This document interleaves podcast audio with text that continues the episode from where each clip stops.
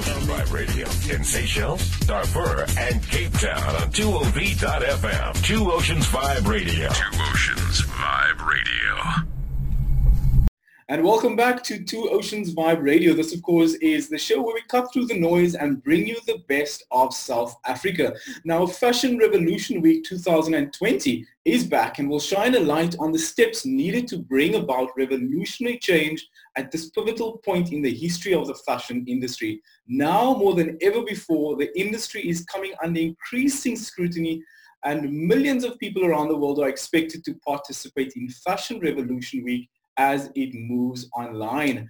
Uh, today we're chatting to Mr. Cyril Naicker, the country coordinator for Fashion Revolution South Africa, who is a sought-after fashion consultant, mentor, and influencer in the South African fashion space. Mr. Cyril Naicker, good morning and welcome to the show.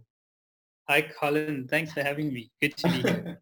It's all good. It's all good. Mr. Naga, I know that we've got a lot to talk about. This this this period we're going through has literally turned every industry upside down, and people like yourself, who are the men known to uh, be the voices that gives gives strategy for ways forward, uh, we thought you're the best person to talk to um, on the show this morning. We're of course zooming in on the fashion industry and more importantly, fashion revolution.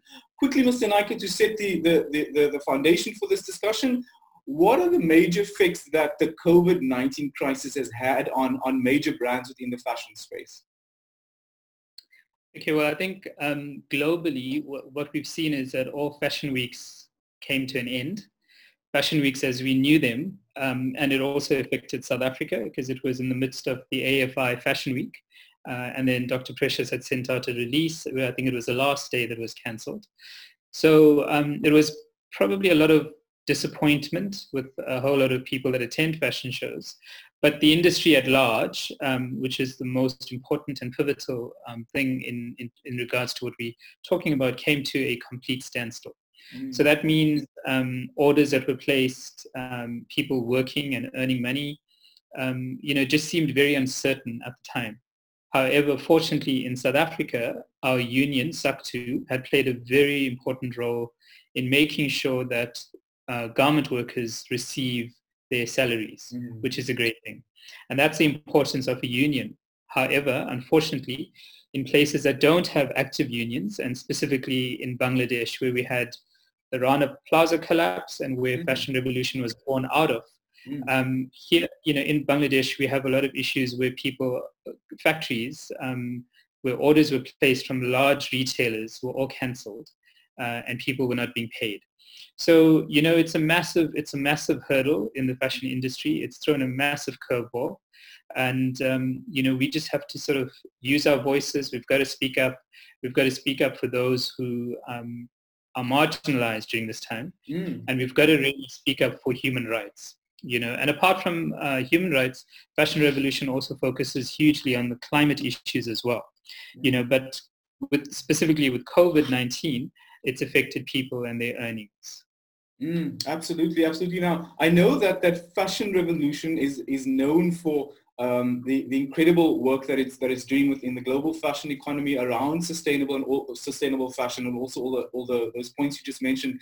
But beyond the devastating human and economic cost of this global uh, uh, coronavirus pandemic, seven years on from uh, the Plaza factory uh, collapsing in Bangladesh, uh, human rights abuses, modern slavery, and environmental uh, degradation remain rife within the industry. Let's talk about Fashion Revolution's uh, core focus this year, and what will be some of the key areas that the that the um, that the organization will be focused on.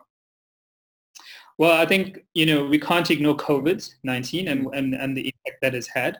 So, Fashion Revolution, as you would know, is is, is primarily a digital um, sort of um, rollout but in the last seven years, we've had a lot of events and we had a lot of activations that would happen. So this year, everything had to be moved online and moved onto digital platforms.